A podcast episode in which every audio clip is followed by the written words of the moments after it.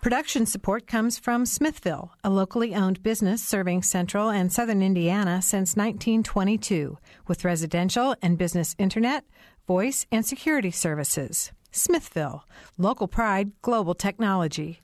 Information at smithville.net. And from IU School of Public Health Bloomington, addressing public health needs by preventing disease, promoting health, and improving quality of life across the state and around the world through research, teaching, and community engagement, offering undergraduate and advanced degrees.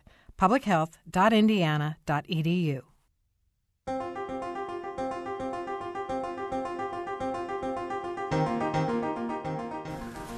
Well, welcome to Noon Edition. I'm Bob Zaltsberg, editor of the Herald Times, along with co-host Mary Catherine Carmichael. Today, we're going to talk about uh, online degree programs, and uh, it, the the um, impetus for this show actually was the U.S. News and World Report uh, recently released a list that ranks the top o- online degree programs in the country, and IU's Kelley School of Business graduate degree ranked number one, and IU's graduate degree uh, in education ranked number two. Also, IU, IUPU Fort Wayne also made that list. So today we're going to talk about what makes a successful online degree program and how to maintain quality in online education and how Indiana, Indiana's uh, programs, IU's programs, made that list. Uh, we have three guests with us in, in, the studio. We actually have four guests with us in the studio. Three have microphones in front of them. Uh, Idie Kesner is the Dean of Indiana University's Kelley School of Business, and uh, she's joined by Ash Soni, the Executive Associate Dean. Uh, he's kind of the silent partner today, but he's also in the studio with us. Uh, we have John Applegate. He's Indiana University's Vice President for Academic Affairs, and also Larry Mikulecky, who's the uh, pro- Professor Emeritus of Literacy, Culture, and Language Education in IU's School of Education, and he was instrumental in developing the online program for the IU School of Ed. So if you have questions or comments, you can phone us at 855-0811 in Bloomington or toll free 1-877-285-9348 outside of the local area. You can also join us online by going to wfiu.org slash noon edition. So after that long introduction, welcome to everybody. Thanks for being here with us today. Pleasure. How about Yeah. So uh, yeah, online degree programs. We've we've had we've had uh, programs on distance education Mm-hmm. before, um, but this is we're going to go a step further about you know these wonderful IU degree programs that you have in the Kelley School and in education. And uh, I guess um, Idie, if you could pr- first start talking about um, you know how long the the Kelley School has been involved in online in online education and, and how you went about building the program and, and sort of changing it to the new times. Right. Thanks. Thanks for that question, and thanks for the opportunity to talk about uh, the Kelley Direct program and its number one ranking. We're very, very proud of it, and I know all of our faculty members uh, share a great pride in the accomplishment that we've that we've achieved here. Um, the online program, the Kelley Direct online program, was one of the first uh, MBA programs online, and we started it in 1999. So that was the very first year, and we've got a lot of experience with that. And I think many other schools are copying some of our innovations because they've seen how we've done it and how successful it's been. So it's been a long-standing program for us. The program has changed over the years, and in in one respect, there are features that uh, occur in our residential programs or our part-time programs that we've adapted and adopted into the online space. And that's given the students more of a what I would term a high touch experience because they have almost the best of both worlds by getting some of the features from a residential program as well as some of the conveniences and flexibility that an online program presents. So mm-hmm. it had, program has changed over the years. Mm-hmm. So e- expand on that a little bit. So what kind of features of a, of a residential program would an online student get? Right. So, as an illustration, uh, when we first started the Kelley Direct program, all of the courses occurred online. Now, once a year, is let's assume that students participate uh, over a two-year program, might take as many as two and a half or three years to complete, given that they're working at the same time. But once a year in these programs, they can come to campus and experience a class in on the Bloomington environment or in the Bloomington environment and interact with their fellow students, network with them. It's a uh, problem solving based week of classes where they're working actively on a real world uh, situation, real world problem, and they're working in teams and presenting to faculty when they're here. And that's unusual for an online program to have a residential component like that that's optional for students who feel they can take advantage of it. Mm-hmm. Here's another uh, illustration. Uh, we've introduced course, uh, uh, rather trip embedded courses where students might learn about a country and then, as part of the course, together travel to that country with a faculty member and explore uh, uh, problems or projects in that country. That's very unusual for an online course as well. So we have several of these uh, elements that have been a part of our residential program that we've now introduced into our online program. Mm-hmm. Okay, and Larry, uh, if you could talk about the uh, School of Ed's program and uh, some of the things that, that said are, are are your programs similar? Do they have similar in, in, in some ways, it, there are actually several programs at the, at the School of Education. There are master's degrees programs in instructional technology and in literacy and, and language education, but there are also about a, a, dozen certificate programs now for teachers around the world who um, maybe they already have a master's degree and they want to take three or four courses to, to upgrade themselves or to, to work on um, new things that have come out in the field. There are also uh, what the School of Education has tried to do is integrate these online courses as much as possible with the regular program. So the courses are often taught by the same people who would be teaching the on-campus courses uh, people who are in our residence program here, both in the doctoral and the master's degree programs, oftentimes will take one or two online courses as, as part of their program. And what they find is it helps them get employment later if they've mm-hmm. uh, taken online courses or worked with a faculty member in developing them or, or team, team teaching in them. Um, the the development and the, the change that's happened over time, I, I think I think many of the programs here will will get into that. But we we started out with it mostly just being uh, electronic communication online. It started out with email and then went into uh, ways that you could communicate with people in print in groups, but it's it's evolved now to we've got many of these programs that are, as you described in the Kelley program, you'll take one or two courses in the program on campus, and the rest might be online. Or we've the State Department has funded us to offer courses to uh, English teachers nominated by embassies around the world and some of that will involve them also working with Skype or working with um, other people within their area so that there'll be some face to face meeting and some online. Uh, some of the grants that we've had from the state and the U.S. Department of Education have involved some time uh, with students on campus, much more time online, some time with the faculty member visiting them at the schools they're working in. So there's a, a wide mixture. The the term blended learning has, has come up a lot, and even that you know, in in the, the journals people get uh, nervous because it's hard to define. There are so many different ways to blend all the elements. Mm-hmm. Yeah. we're going to talk a lot more about the, the, specific programs in the Kelley School and the School of Education, but I want to, to go to John Applegate, who's uh, Indiana University's Vice President for Academic Affairs, and talk about how um, on, online education is a part of you know the greater university and how, how you see this uh, the university sort of shaping its uh, experiences for students, including online education.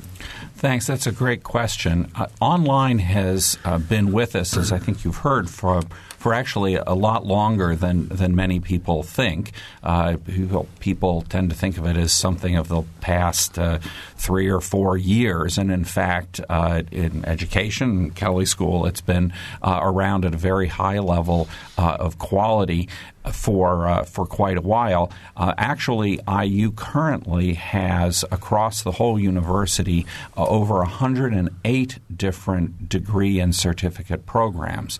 So it's a really very big part of an IU education overall, and it's one that while there's uh, there's been rightfully a great deal of focus on on what Kelley and education, and I, I really need to add nursing uh, from IUPUI uh, to that. Um, it's it's really pervasive in a lot of different areas of the university on on uh, almost all of our campuses as well clearly uh, online education is going to be part of the future of higher education.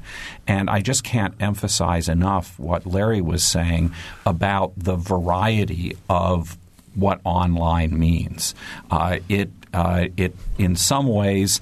Uh, it, at one level, it's simply the computerized version of computer or of uh, correspondence courses, and I think people would regard that as a a very minimal, uh, at best, way of providing online education because the online platform allows a huge range of of ways that students can interact with each other and of course with the with the instructor. And as web technologies expand and the range of technologies and um, uh, and opportunities expand uh, we need to be expanding uh, our use of them and finding out how to use them more more intelligently. I think both Idie and Larry mentioned that the course the course content and the mode of delivery has changed dramatically over time, and I think that's just going to accelerate.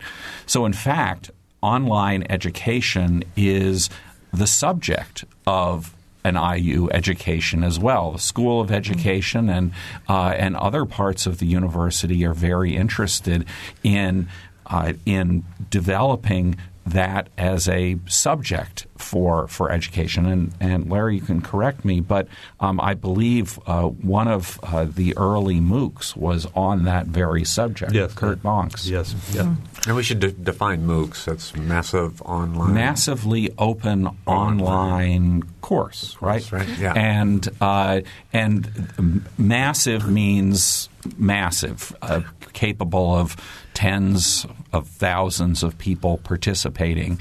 Um, open is free uh, to whoever wants to uh, participate in it, and that's that's been a term that's uh, sometimes come to define all online education, but of course it's really a very small uh, part of it, and I don't know if it's one that's actually going to grow, but it's the one that made the New York Times and Wall mm-hmm. Street Journal uh, a great deal. Yeah, there, there, are a couple of places. Georgia Tech, for example, is experimenting with a different business model for it. What what they've done is they've got a waiting list that's almost as long as the number of people they admit into their computer um, science program, and they've allowed people on that waiting list to take online courses that are also available for free. But if you're going to get credit for it, you have to pass tests and show that mm-hmm. you've actually learned things. Mm-hmm. And I, I, I, think that the direction these massive online courses are, are going to move, they're going to have to move, is they aren't going to be free you're going to pay for what you get. if you want some sort of certification that says you actually did more than kind of observed it while you were watching YouTube, you're going to have to take tests or, or pay for mm-hmm. somebody for certification. And, and right now, I, I, think universities and, and others are, are exploring with, with how to do that. Khan Academy, for example, mm-hmm. has all sorts of free mm-hmm. education, but um, you know, I, I don't think anybody's going to get a job saying I spent a thousand hours looking at Khan Academy vid- videos. There's going to have to be some way that you demonstrate that you can do and can know something. Mm-hmm. Let, let, me give our phone numbers again in case uh, our listeners uh, want to get in on the discussion: 855-0811 or one 285 9348 You can also join this discussion by going to wfiu.org slash noon edition if you're shy and don't want to go on the air. John, I know that um, online education has been around at Indiana University for over 15 years now, uh, in some cases probably pushing 20. Uh, but how and why is it a good thing for Indiana University? It's quite a departure from the, the traditional, you know, show up at campus, on campus in August and, mm-hmm. and leave in May. I think there are a lot of reasons why it's good to be part of it. Uh, but I'll start with it's necessary to be part of it. Um, this uh, the online uh, platform allows for flexibility for students, uh, and many people, many institutions are doing it. So if we are going to uh, remain competitive in that environment, we need to be participating. But it's but I, I don't want to emphasize the negative reason because I think there are a lot of really strong positive ones, and I'd start with flexibility flexibility. Um, there are many students whom Indiana University serves or could serve in a variety of, of settings that for whom making it to campus for uh, for four solid years is not uh, viable. uh, we certainly uh, have those uh, those kinds of students uh, in abundance at our regional campuses, uh, and to the extent that we want to reach internationally, and obviously a global focus is something that IU is uh, very uh, is very focused on.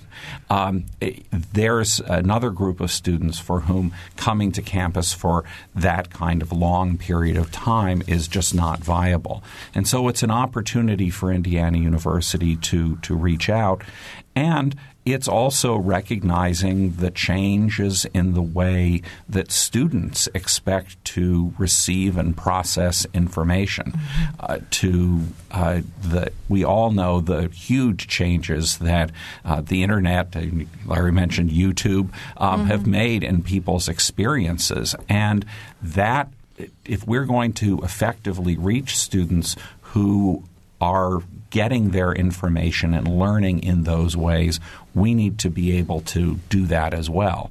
And and then finally, again, the the variety of online experience is is really uh, is valuable. The kinds of hybrid experiences that Idie was talking about are just not possible um, without online, and mm-hmm. it just opens up new ways of learning.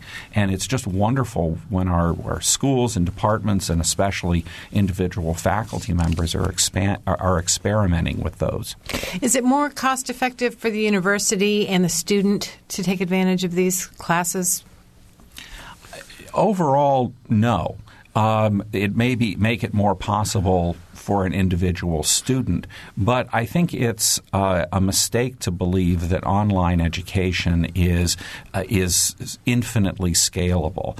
And if if we've learned anything uh, about education, and I'm sort of embarrassed to say this in the presence of a professor of education, but but it has enormous amounts to do with uh, the engagement between the instructor and the learner, and between the learners or among the learners. And in fact, one of the things that we do as a university uh, every three years or even more frequently is work with uh, the IU invented uh, national uh, study study of student engagement because we see that as a good measure of the learning experience. So it's not a matter of just zillions of people watching. It's a bunch of YouTubes. Um, there has to be that kind of engagement if students are really going to learn. And once you understand that, then you realize that you have to, you can't scale it without having more instructors or more people to, to work with the students.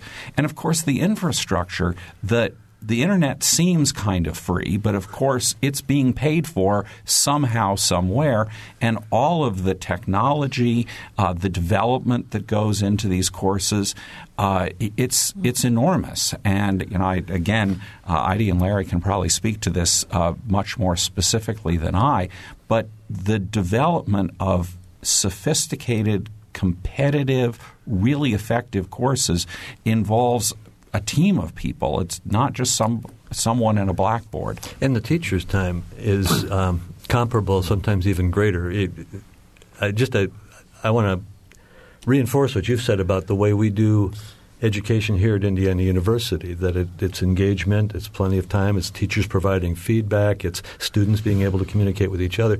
But that's not everywhere. And part of the reason I think people look at online education sometimes with a negative cast is the business model of some of the for-profit universities has been to have a large, large course with maybe three, four, five hundred students in it, taught by maybe a high school teacher or somebody with a master's degree, with minimal feedback, and with the plan that maybe a third of those students will drop out and you'll have their tuition. I mean, mm. there, there are mm-hmm. ways to design some of these courses to be cash cows, mm-hmm. and uh, Indiana University has not taken that route. As, as a matter of fact, like, like I've mentioned, a lot of the research on engagement and how can you increase it in online courses has been done by faculty members here at, at Indiana University. Uh, the course sizes have not been massively designed to, to bail out other parts of the institution. They've been looked at more as investment for for what uh, John's been been describing here. And um, online education is, is like vehicles or physicians or people who repair your floors. There are some better than others. and, and I, I think the recognition of the programs here at Indiana University as being much better than others is, is well deserved. Mm-hmm. Idie Kesner is the Dean of uh, the IU Kelley School of Business. I know you've heard a lot from your colleagues there that you want to react to, and you yeah. w- wanted to react before, I think. You on that. uh, just to add to something John said a minute ago, and, and he was answering the question from the, pers- the financial perspective of the university, mm-hmm. but we also have to think about the financial perspective of the student. Mm. And we get a very uh, special demographic in our online Kelley Direct program because 100% of those students have either uh, been working or currently working, most of them currently working. And when they go back to a residential program, they have to walk away from their jobs, which is a very big cut for them. Mm-hmm. And if they've got family responsibilities and and they've got a great job and they just want to enhance their skills and experiences to get that next promotion, then this really becomes a very useful tool for them to accomplish that without having to give up so much mm-hmm. financially. These are MBA students we're talking about? Exactly. Uh-huh. Exactly. So from the s- student's perspective, you know, the, the opportunity cost issue comes into effect here, and, and we have to take that into consideration. So I, I think that we are very good for a certain demographic of student mm-hmm. that really wants to get that next promotion, and we can help uh, the student develop the skills and abilities to, to succeed in the workplace. In fact, we, we look at the value of the degree. We actually measure the value of the degree. And 66 66% of our students received a promotion while they were enrolled in the program or within three years of graduation. And the average salary increased for our students 36%. Wow, that's so they're working, but they can enhance. They can do mm-hmm. something better. Teacher, what, teachers like... don't get 36% increase. Yeah, right. But most of the other sorts of things that you've said about unable to walk away from a job or, or even take off an entire summer to take summer courses just no longer holds holds true. They're, yeah. they're uh, caught between uh, several rocks and several hard places. Yeah, so let's get those teachers enrolled in the Kelley Direct MBA program. How's that? well, I've lived in Bloomington a long time, and I remember um, prior to 1999 uh, a frustration with local business people having this great School of Business and the MBA program, but not being able to take advantage of it. And so uh, I assume then this is going to be a, a, a, this is a feasible option. Then uh, you just have to get admitted, right? Absolutely, and, and, and we do have admissions criteria, and we do select the best students. But you're absolutely right; it becomes uh, an opportunity for many of those individuals. But doesn't, add, it, doesn't it swell the numbers though of people who can go through the program? Um, I, we have a lot of students in the program, so I'm not sure quite what you mean by swell the well, numbers. We to, maintain compared to pre 1999. Well, yes, our our size has increased, but we maintain class sizes on the order of what you heard before. In other words, we don't have sizes that are 200 person classes. Our classes run between 40 and 50 students per class. So you get a lot of attention, individual attention from the faculty member. We've had to devote more faculty resources as the program has grown. Mm-hmm. So that has occurred. I, I might mention before we were talking about MOOCs and we were talking about the difficulty of monetizing MOOCs and also uh, the fact that, that MOOCs have – some appeal, but but it's hard to motivate yourself when you engage in something free and then and then potentially mm-hmm. dropping out from that kind of, of program. We've tried to turn MOOCs on its head just a little bit, and we've been offering for Kelley alums webinar series, which are akin to MOOCs, where they can enhance their skills, update their skills in areas which may be important to them. And we've been sending out these notices to Kelley alums, and then they, they can sign up and take a six course series or a four course series that will help ensure that Kelley students have the best of skills on an ongoing basis. Mm-hmm. So that's been very successful for us, and ultimately we'd like to extend it to Indiana University alums writ large for mm-hmm. the whole group. Mm-hmm. That's a nice. All right, we're going to have to take a short break. Uh, we're talking about uh, online education and online degree programs with Idie Kesner, the dean of Indiana University's Kelley School of Business, John Applegate, IU's vice president for academic affairs, and Larry Mikulecky, who's the professor emeritus of literacy, culture, and language education for the IU School of Education. You're listening to Noon Edition. We'll be right back.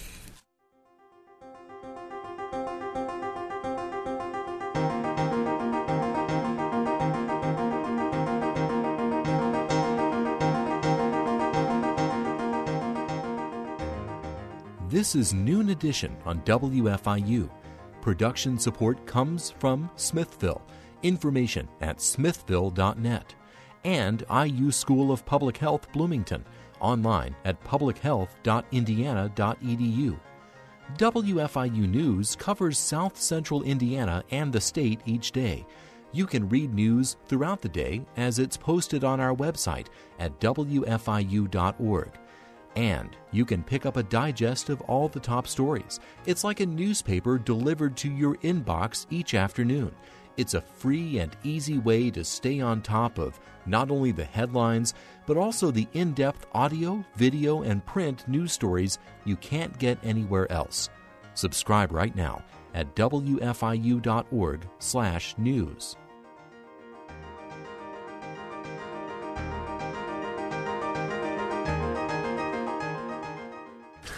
Welcome back to Noon Edition. I'm Bob Zaltsberg from the Herald Times, along with Mary Catherine Carmichael, and we're talking about online degree programs today.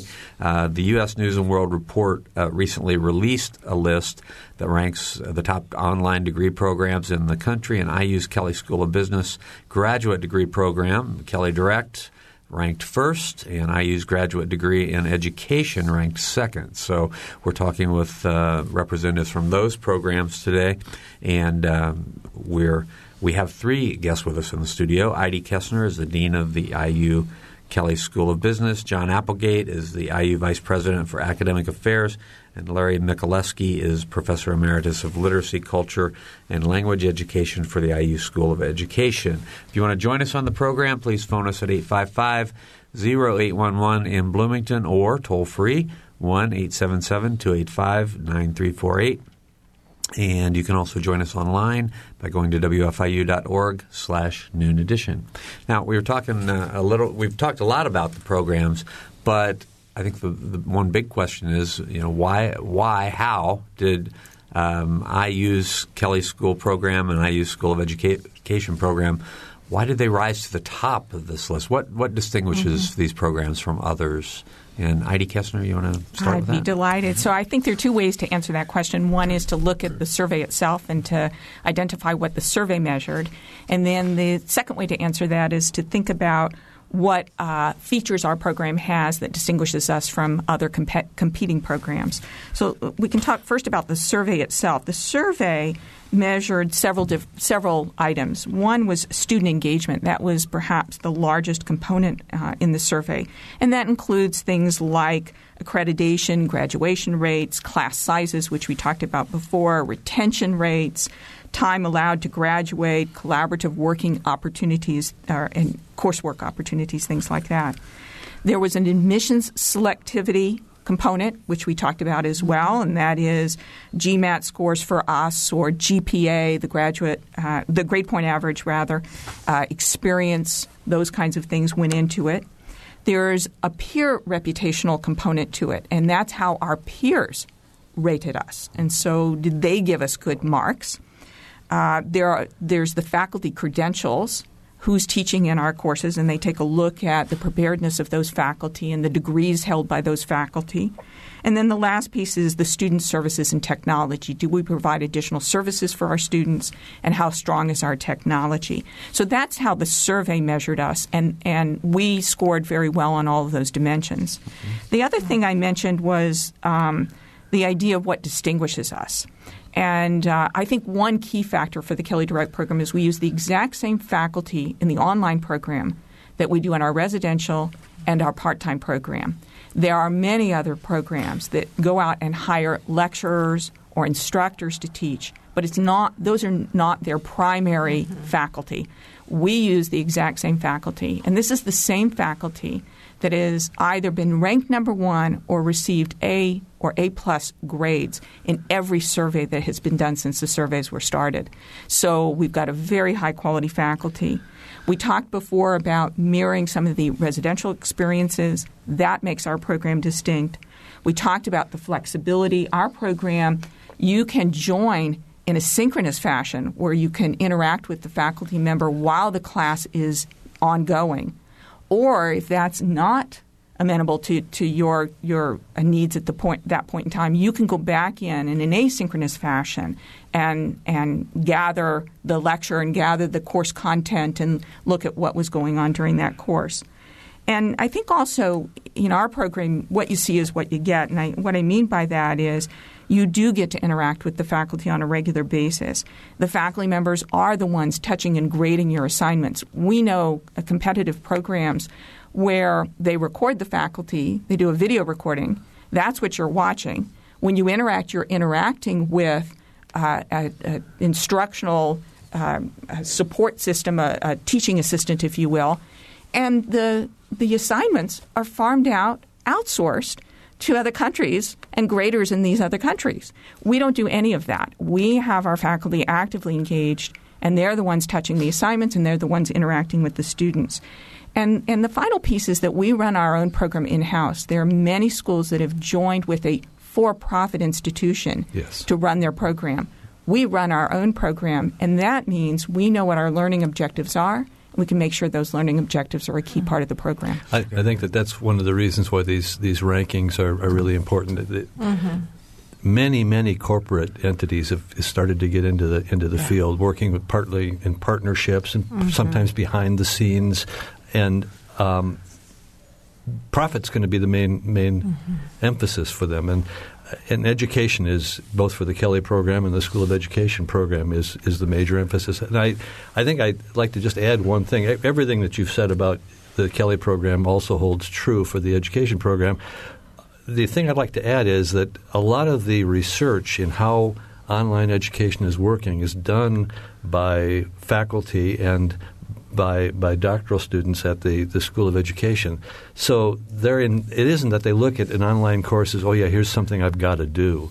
It's they're really interested in how this is working and spend a lot of time at it, and they're are gathering evidence both for how to make it better for themselves and also to share with the rest of the planet on how how do you do mm-hmm. these sorts of things. The, the, leaders in these areas are are here, and, and um, part of the, the credit, I think, has to go to the institution. That the, the technological support at Indiana University is, is just light years ahead of many, many other places, and, and that's made many things possible. Okay. Okay, we have uh, our first phone caller of the day, and uh, Herb from Bloomington has a question. So, Herb, go ahead. Yeah, I'm uh, interested in, in the steps that IU takes to ensure the academic integrity of these uh, courses. Not so much the quality of the faculty and that sort of thing, that, that's been addressed, uh, but potential for cheating uh, by students. My, my daughter is in an online nursing program out of Kentucky. She lives in the Washington State area. Uh, one of the things she discovered when she did her due diligence on that program is that it's very well respected in Washington because they're absolutely certain that the people that receive the degrees are the ones that did the work. She had to purchase uh, some technology. It sits on the desk. It, it provides a 20 a continuous video recording back to the people in Kentucky that she's there. Uh, she logs on with a biometric, uh, with a fingerprint, and she has to go and provide biometric data to this place right at the beginning of this program, and then at the end she goes there and, and takes exams that confirm that it really is her. I'm wondering what we do at IU that is, is similar in terms of, of making sure that the um, the, the, online system isn't being abused by people who are getting others to do their work for them. That's okay, a great Herb. question, Herb. Really 21st century stuff. Yeah. Okay. John Applegate? Sure. Um, I can take a, a first uh, start at it. Um, Herb, as you mentioned, a lot of the ways that uh, that one assures the integrity of online education is through various forms of technology, uh, ways of authenticating individuals, uh, proctoring exams, and so on. And one of the functions of the University Office of Online Education is to make those broadly available to assure that all programs have the, the technologies available to, to ensure integrity. Um, I, I, should also add, though, that what I've heard from uh, instructors in online programs our online programs that involve a lot of in, instructor student uh, involvement is they really get to know their students in, in a meaningful way. And when all of a sudden the language changes um, or the character of the person changes, they, they notice that. Uh, that's not the most important thing about uh, student engagement, the most important reason that that we care about it. Um, but it's a side benefit of it. So those are those are critical issues. I agree. And if uh, online education is to be uh, really important in the future, those are critical questions that'll have to be asked. Okay. Larry, you. Oh, I'm, Go ahead. oh, Larry, that- Larry, you go first. Yeah, you were kind of getting tickled about the question. What, what's what's you, you seem to have a strong reaction. When we uh, first started some of these programs, the question came up: How can you make sure that somebody's dog isn't going to get a degree from Indiana University? And, and the answer, of, of course, is, is much much as, as John was saying. Our our courses have twenty to twenty five students in them. Uh, there's regular feedback back and forth from the teachers to the to the students. Some of it is is uh, oral, some of it is Skype, some a lot of it is is online typing, and uh, our our instructors and, and professors say they, they do because they have more contact than somebody who just comes in for a, a class a couple of times a week and then leaves right away to have coffee with, with their friends. There's much more contact in the online courses than there there is in, in the face to face courses, and and the instructors expect to be doing that because that's the time that they're spending. It's it's with the students. What what isn't possible, I think, is to tell is there somebody who's used a false name and, and gone through a course for the entire time. And um, I was grinning a little bit at the biometric sorts of things that that uh, you, the caller caller mentioned, uh, having images of NSA coming in and planting chips in the students to make sure that they were sitting and within a meter of their computer at the right time. And I, yeah, th- there's a, always a balance between security. I I would say that you're more likely to find somebody um, taking a test for a frat brother in a face-to-face course than you are going to have somebody spending all of the time interacting in an online course. But um, that remains as something to be tested. I I'm curious to know about how the uh, the person responds to all of this biometric monitoring, whether they find that intrusive or not. Uh, her husband works for Microsoft. Oh, who, who works for NSA? I understand. Yes. Enough said.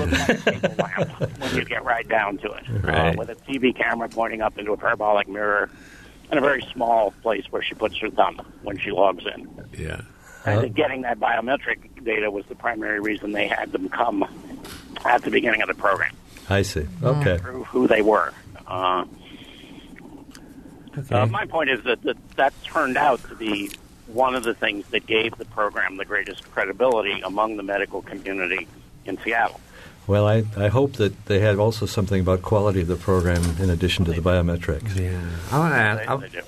Yeah. Thank well, okay. Thanks a lot, Herb. Um, Okay. One one of the I was going to ask Herb too, but one of the other things that, that we've heard, uh, I guess it sort of surprised me when I, we did an earlier show on on just distance education and online courses and whatnot. Is is there um, the people who are on that program talked about the rigor of the online courses being uh, at least as uh, as strong, uh, as rigorous uh, as a classroom experience. Is that uh, would you? Well, yeah, and there's more than just the, the experience of individuals. The, the, the U.S. federal government has, has now gathered together more than a thousand studies across all sorts of areas of, of education and compared how well people test out who've taken online versions of courses to face to face, and and that they come out as, a, as equivalent with a slight leaning towards the online courses having better performance, though.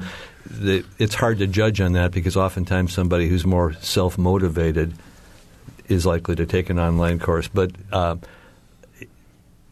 online courses do not lose. Yeah. As I a think that's the key. That there are many different kinds of learners, and some learners are very effective in a classroom. Some some students learn better that way. Some learn very well and are highly self motivated online. Uh, we happen to have a program that is a hybrid of all of those, where we try and combine those features to give the best of, of both worlds, if you will. But it really is up to the learner and what he or she feels comfortable with. Are these classes, um, the online classes, uh, going to be made available for high school students who want to come They, to they already are because the state has cut most of the funding for summer school. Mm-hmm. Almost every district in Indiana has been forced to have their summer school offerings be online courses taught by high school teachers. Uh, and as a matter of fact, many of the people we have in our some of our master's degree programs are interested in uh, finding out more about online courses because they know they're going to be having to develop their, their own to offer. And, and the, the real risk with that, I mean, there's, there's a twofold risk to that. One is because the state's cut funding and, and the communities have cut funding for summer school, um, will they have funding for developing a high quality of, of online course? And the other is one that uh, we, we've touched on in, in the break that um, as the lower you go on the skill level, the more structured the course has to be. The more the more you need to have somebody available on an 800 number to answer questions about about things. And what what is unclear is just how. I'm guessing that some individuals and some school districts do a much better job than, than others Well, with that. Okay, and that's that's even a different element than I was thinking about when I asked the question. I'm thinking more in terms of uh, high school students who want to come to college with credits under their belt. Oh yeah, that, that, those are available. As a matter of fact, it's possible to um, do an entire high school diploma on online. Uh, th- there, there are courses that are available, and, and many smaller districts will have when they, when they don't have the faculty because they've they've had to cut teachers. Will offer some courses online, you know, a Japanese course or a course in, in AP chemistry or, or something something like that. That that's part of the mix of, of almost every district in in the, the country now. Um, and then the, the homeschooling um, direction has, has played a big role in, in encouraging that. But again, it's this whole range of, as, as you were you were saying, that it's what does the student need, and is the course and is the instruction designed to, to best fit that, and and that's. I think we do a very good job of that here at Indiana, Indiana University. Our phone numbers again are 855-0811 in Bloomington or toll free 1-877-285-9348. You can also join the live chat at wfiu.org slash noon edition.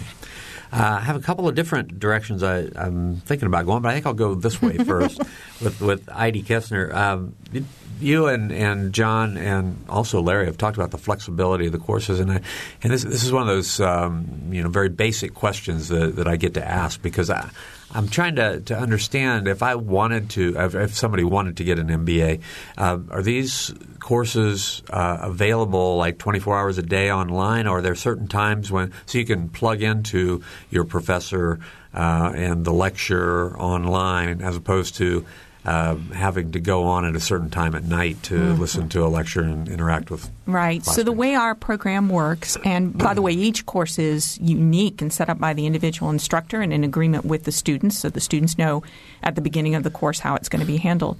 But oftentimes, what happens is an instructor will set up a time uh, in order to have the students view the session online, watch the instructor live. You can even see the instructor writing, if you will, on the equivalent of a whiteboard, and typing in questions that they might have for the instructor uh, about the material that's being discussed at that point. You can even have discussions back and forth uh, between students. Of course, they're typing these discussion points, and other students can read and see what's going on.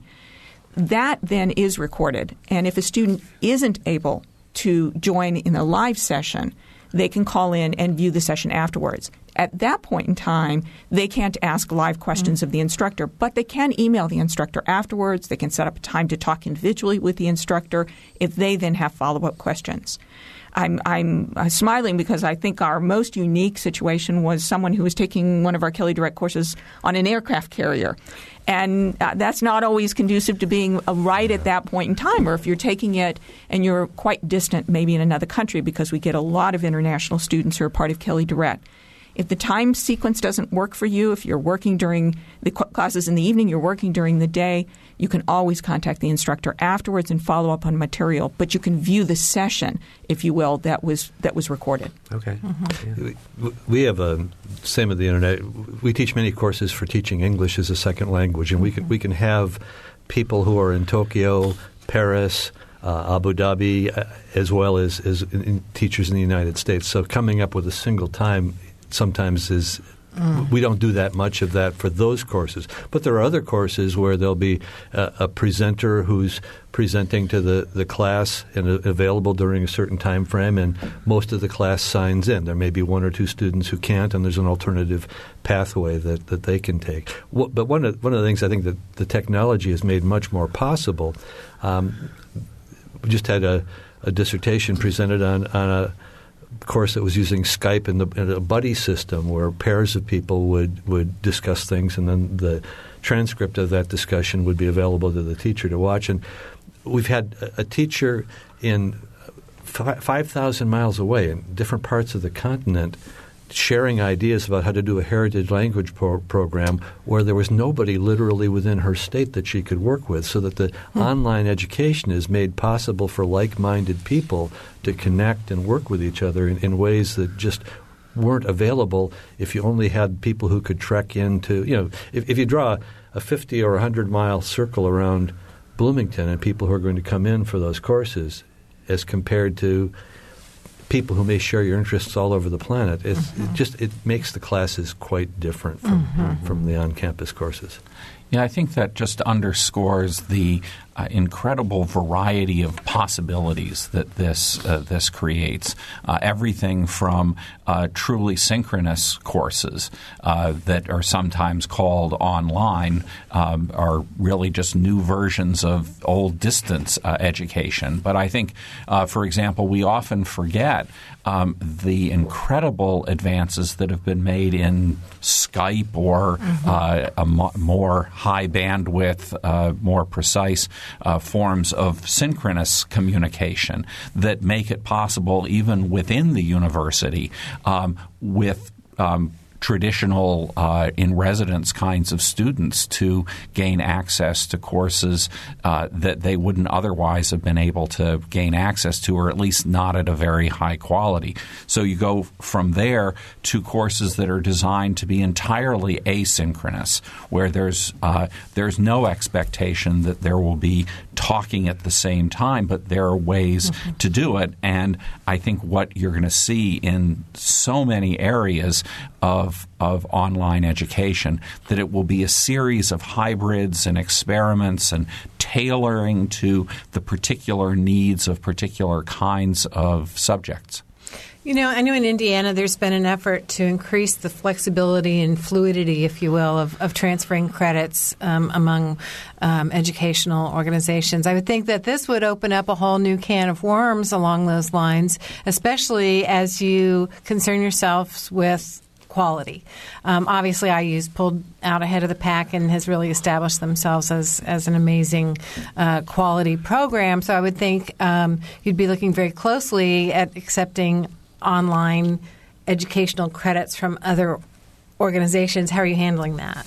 Well, it's a very difficult problem, and you're right. When uh, the increased use of online means that the the convenient geographic boundaries that used to uh, make everybody kind of autonomous. I mean, not only within our university, but uh, with other institutions. Mm-hmm. Um, that evaporates is too strong a word, but it certainly uh, those barriers have been uh, decreased considerably. Mm-hmm. And you're absolutely right also that the state uh, has required uh, by law um, much greater transfer among institutions.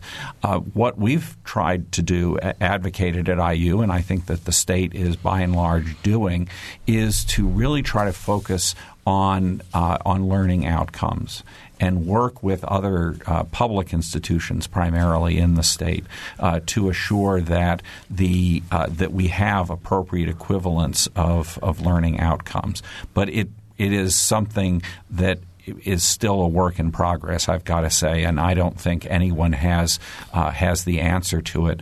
Um, obviously, one of the most important things is that we're very transparent about where credits came from, and that uh, and that we're also very clear about when when people uh, represent having a particular degree that that really means something that mm-hmm. it's not just a, a you know smorgasbord of things from here, there, and everywhere. but it's it's very much an ongoing issue. What we're likely to run into at education is somebody wanting to transfer in one or two courses taken online through another institution. And, Right, and for that's what I those- was imagining. Yeah, for those, we'll take a look at uh, is the institution it comes from accredited? Take a Mm-hmm. look at the syllabus. Uh, ask sometimes even ask them to, to send in some of the final assignments that they did for that that class. Uh, We we use the same review process that we use for transfer of other other courses, but maybe look a little bit closer. Um, to, you know, if it, if it comes from somebody who's new on the scene and we don't know what quality monitoring they've got intact, uh, we'll look at exactly what the student did a lot more closely. We have we have less than two minutes to go, but I want to ask the what's next question. I mean, are there are there things that you're looking at now for future online courses that are going to keep IU ahead of the curve? Larry, Well, two things I think that are next. A lot more of this online technology is being integrated into the on-campus courses. You, know, you have a lot more people instead of trying to figure out when can we all meet at Starbucks together to do our group assignment. They may be meeting by uh, online discussion in chat rooms, or they may be tied into uh, you know, some of the. Uh, uh, software now allows for not, not Skype, but but other software allows you to have you know, visual things. Where you, your iPad will have three or four squares on it, and your group might be meeting there simply because it's possible to do, and people are a lot more tied into it. Uh, go ahead. And I just very quickly, I think that there are a lot of pieces of online education where um, the university as a whole can provide support to the schools and departments and faculty. They are the engines of this operation. Um, and what the university as a whole can do is leverage its size to provide tools. Idie, last thirty seconds. I think that you're going to see online used in uh, non degree programs as well as degree programs. You're going to see a lot of corporations embracing online for executive education as well. So I can see Indiana University being a part of that. Well, it's cost of travel. I, last month, I presented by Skype to a class at the University of Arizona in, in Tucson. Uh, partly it's because they couldn't afford to pay the travel. Yeah. Yeah. All right, we're out of time. I want to thank Idie Kesner, John Applegate, and Larry Mikulecky. Also, Ash Soni for being here in the studio with us. Uh, for producer Clara McInerney, engineer Mike Pashkash, and my co-host Mary Catherine Carmichael. I'm Bob Zaltsberg. Thanks for listening.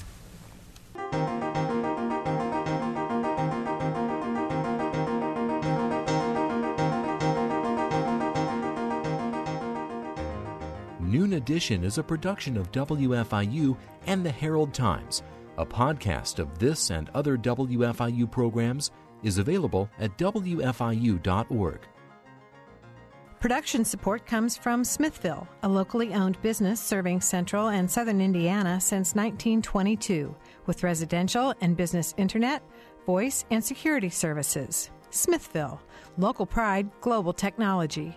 Information at smithville.net. And from IU School of Public Health Bloomington, addressing public health needs by preventing disease, promoting health, and improving quality of life across the state and around the world through research, teaching, and community engagement offering undergraduate and advanced degrees. publichealth.indiana.edu.